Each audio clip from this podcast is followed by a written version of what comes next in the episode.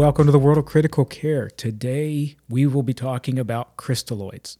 Now, the last episode was on colloids, and we specifically spent a lot of time talking about albumin and how albumin is one of the critical proteins in our plasma, how it regulates what we call colloidal osmotic pressure. So, as a brief overview, our blood flowing through our arterial system and it moves into our capillary beds. Now, as blood is on the arterial side of the capillary bed, the pressure is very high. That pressure inside the vessel, pushing against the vessel walls, is called hydrostatic pressure. Now, water is able to move through the vessels. And so this is our semi permeable membrane. And because the pressure inside the vessels is greater than the pressure outside the vessels, which is called our colloidal osmotic pressure. So that colloidal osmotic pressure is in competition against our hydrostatic pressure. Now, that colloidal osmotic pressure it's caused by the protein concentration in our blood and specifically our plasma, and that water wants to naturally move inside of our vessels to create an equilibrium between places of high protein concentration and low protein concentration. And remember, the interstitial space, the space outside of our vessels, has a very low protein concentration. And the reason is that proteins do not easily move through the vessel walls without a specific transport system. And so, because of that, when we're on the arterial side and that hydrostatic pressure is very high, as we go into the capillary beds, water naturally moves out of our vessels. But as we move to the venous side of the capillary beds, now our hydrostatic pressure is much lower.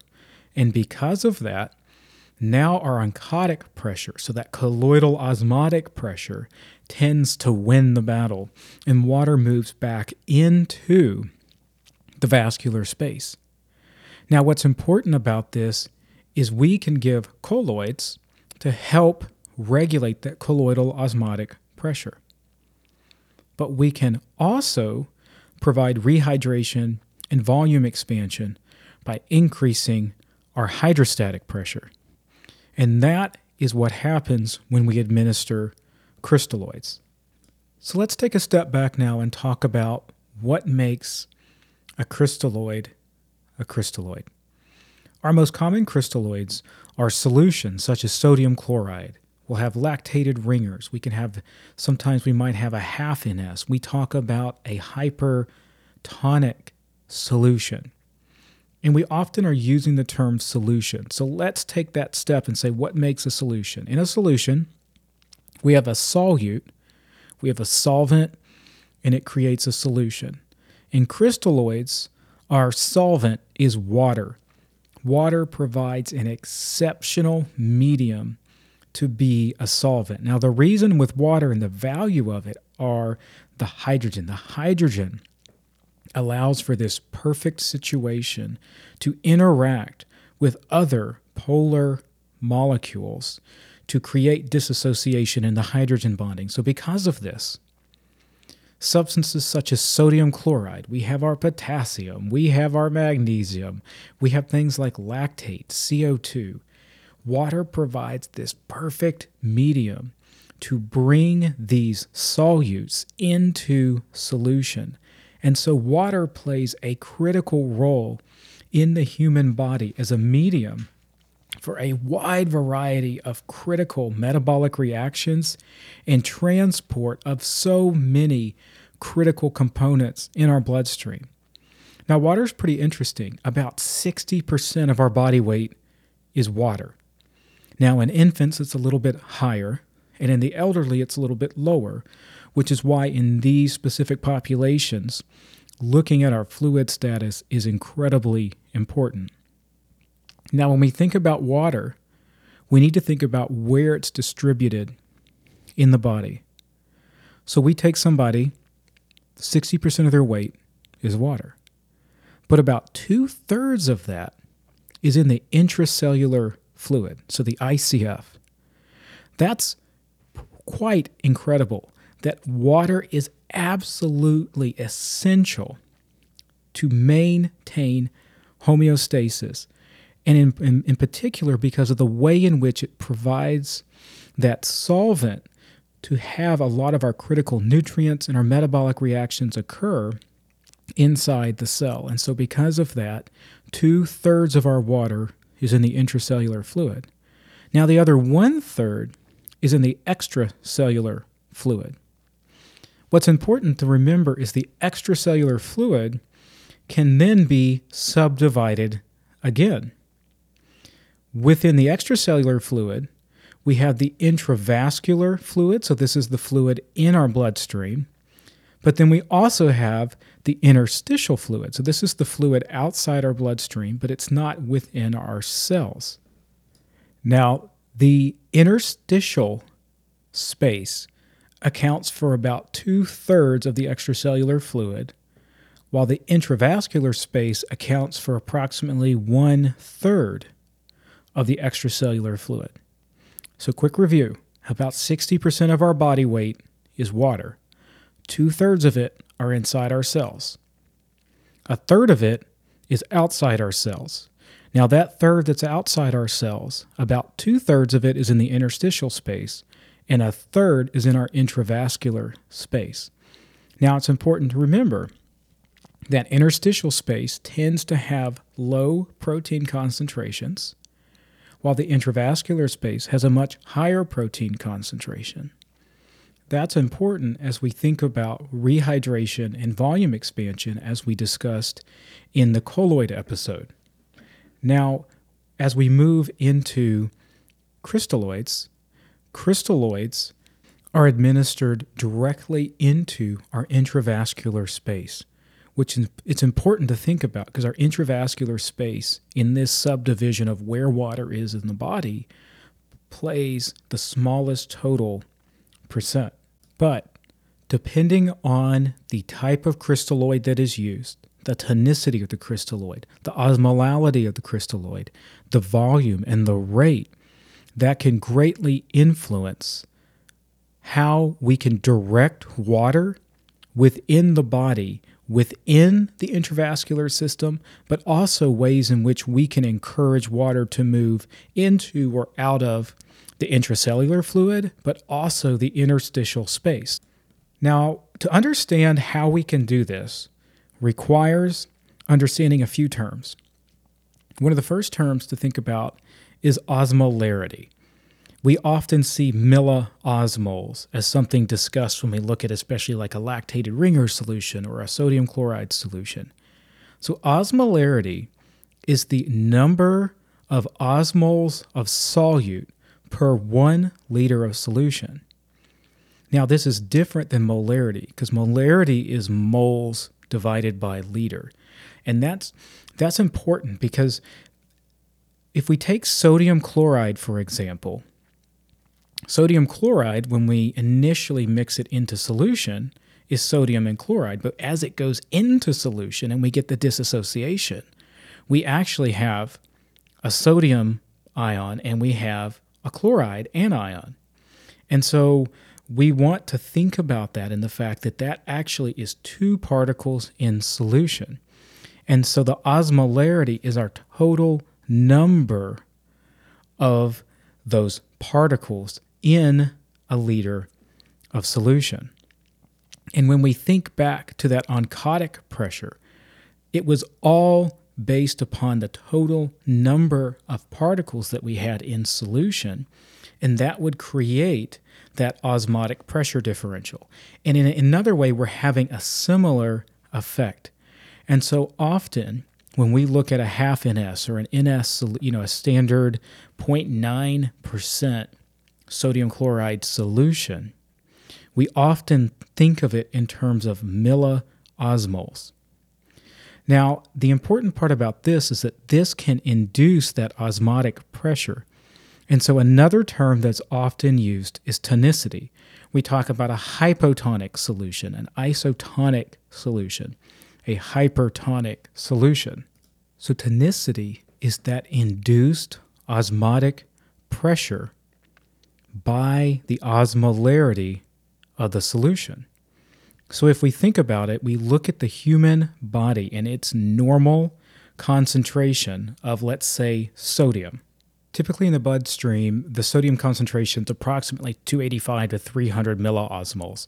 And so if we give a 0.9% solution of sodium chloride, it's approximately 300 milliosmoles.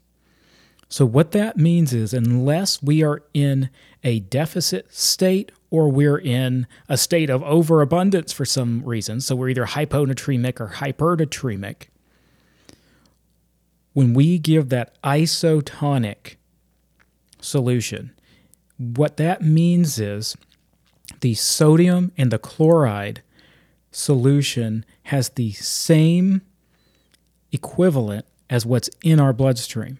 And what that means is we're not inducing any kind of atypical osmotic pressure gradient. Now, if we were to give a hypotonic solution, so let's say 0.45% sodium chloride, this is often half NS. The sodium chloride, so the osmolality of that solution is lower a hypertonic solution, the osmolality is much higher than normal. This then can induce fluid shift changes. So now we can think about things in a few ways. Based on the tonicity of a solution, we can move water from the intravascular space into the intracellular space. We can also then increase our intravascular volume simply by administering more volume of a crystalloid.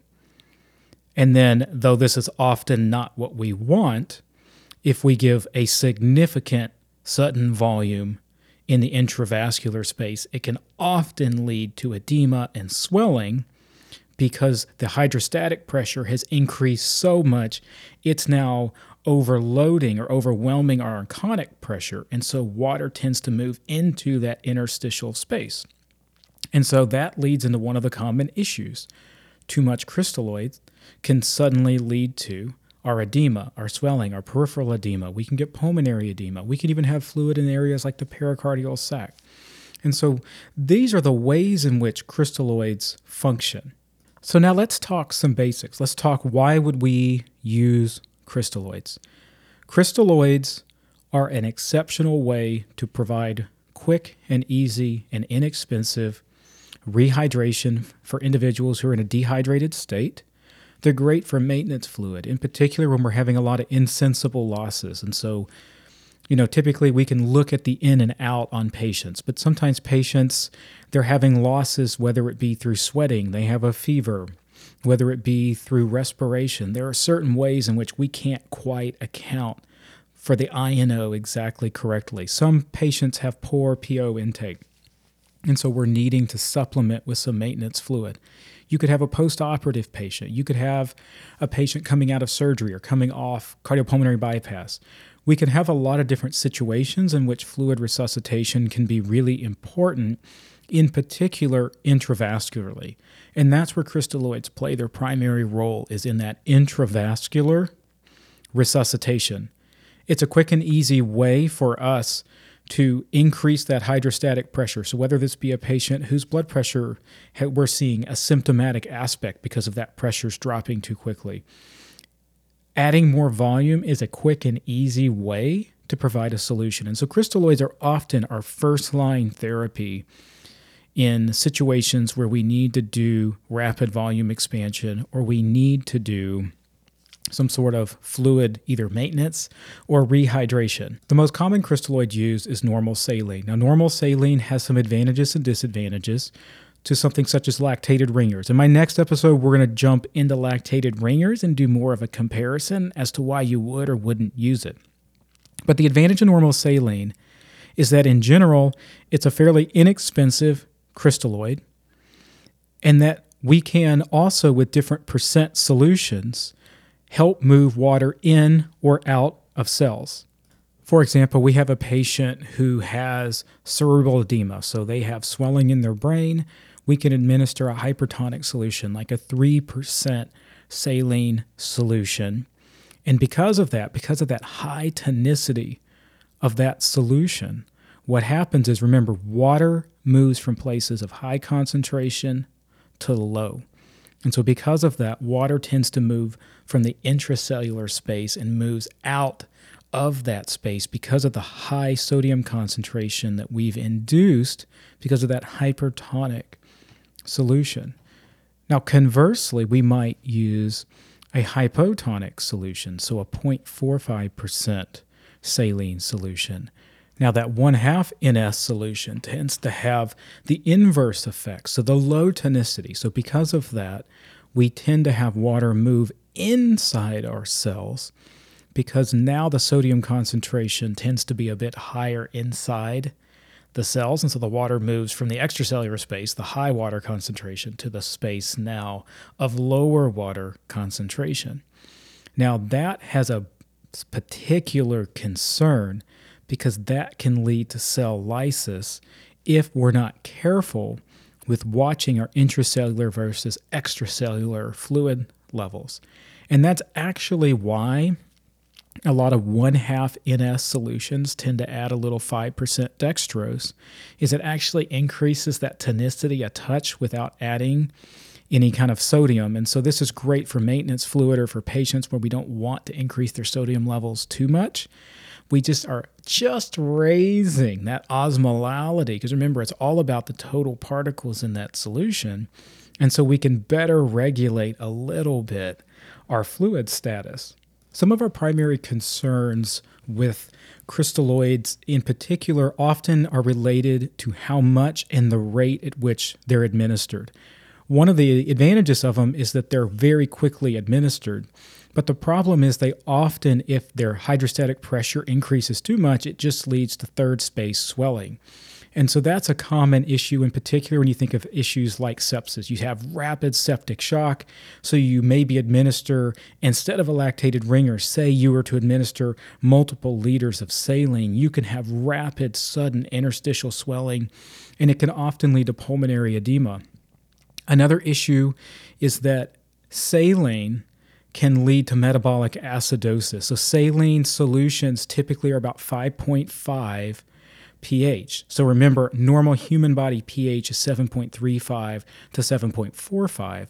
And so, sudden rapid administration of high volumes of sodium chloride can also lead to metabolic acidosis. Our other concern we talked about, but was hemolysis with sudden, again, we're creating those sudden fluid shifts. And so, if we have too much saline suddenly going into the intravascular space, even if it's an isotonic solution, it can potentially induce that hypotonic state in the intravascular space, leading again to rapid fluid swelling and lysis. And in particular, it could happen even with red blood cells, which is another concern. Another thought to consider is the dilution effect of normal saline, and in particular, when it's administered with blood products. Now, this is something that you start to think about in terms of its effect on colloids.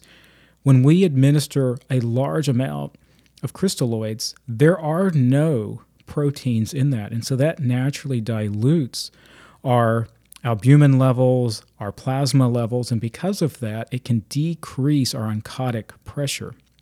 And so, if we've given huge boluses of sodium chloride, it does increase our hydrostatic pressure. So, that, that can be a good thing. Sometimes we're looking for that. But on the flip side, it sometimes can dilute our protein, so it decreases our oncotic pressure. And so, then because of that, we can end up having even worsening interstitial swelling, and it can potentially lead to a decrease in our hydrostatic pressure because we're losing water into the third space. And a similar thing can happen when we're when we let's say we're in a place where we're having rapid blood loss.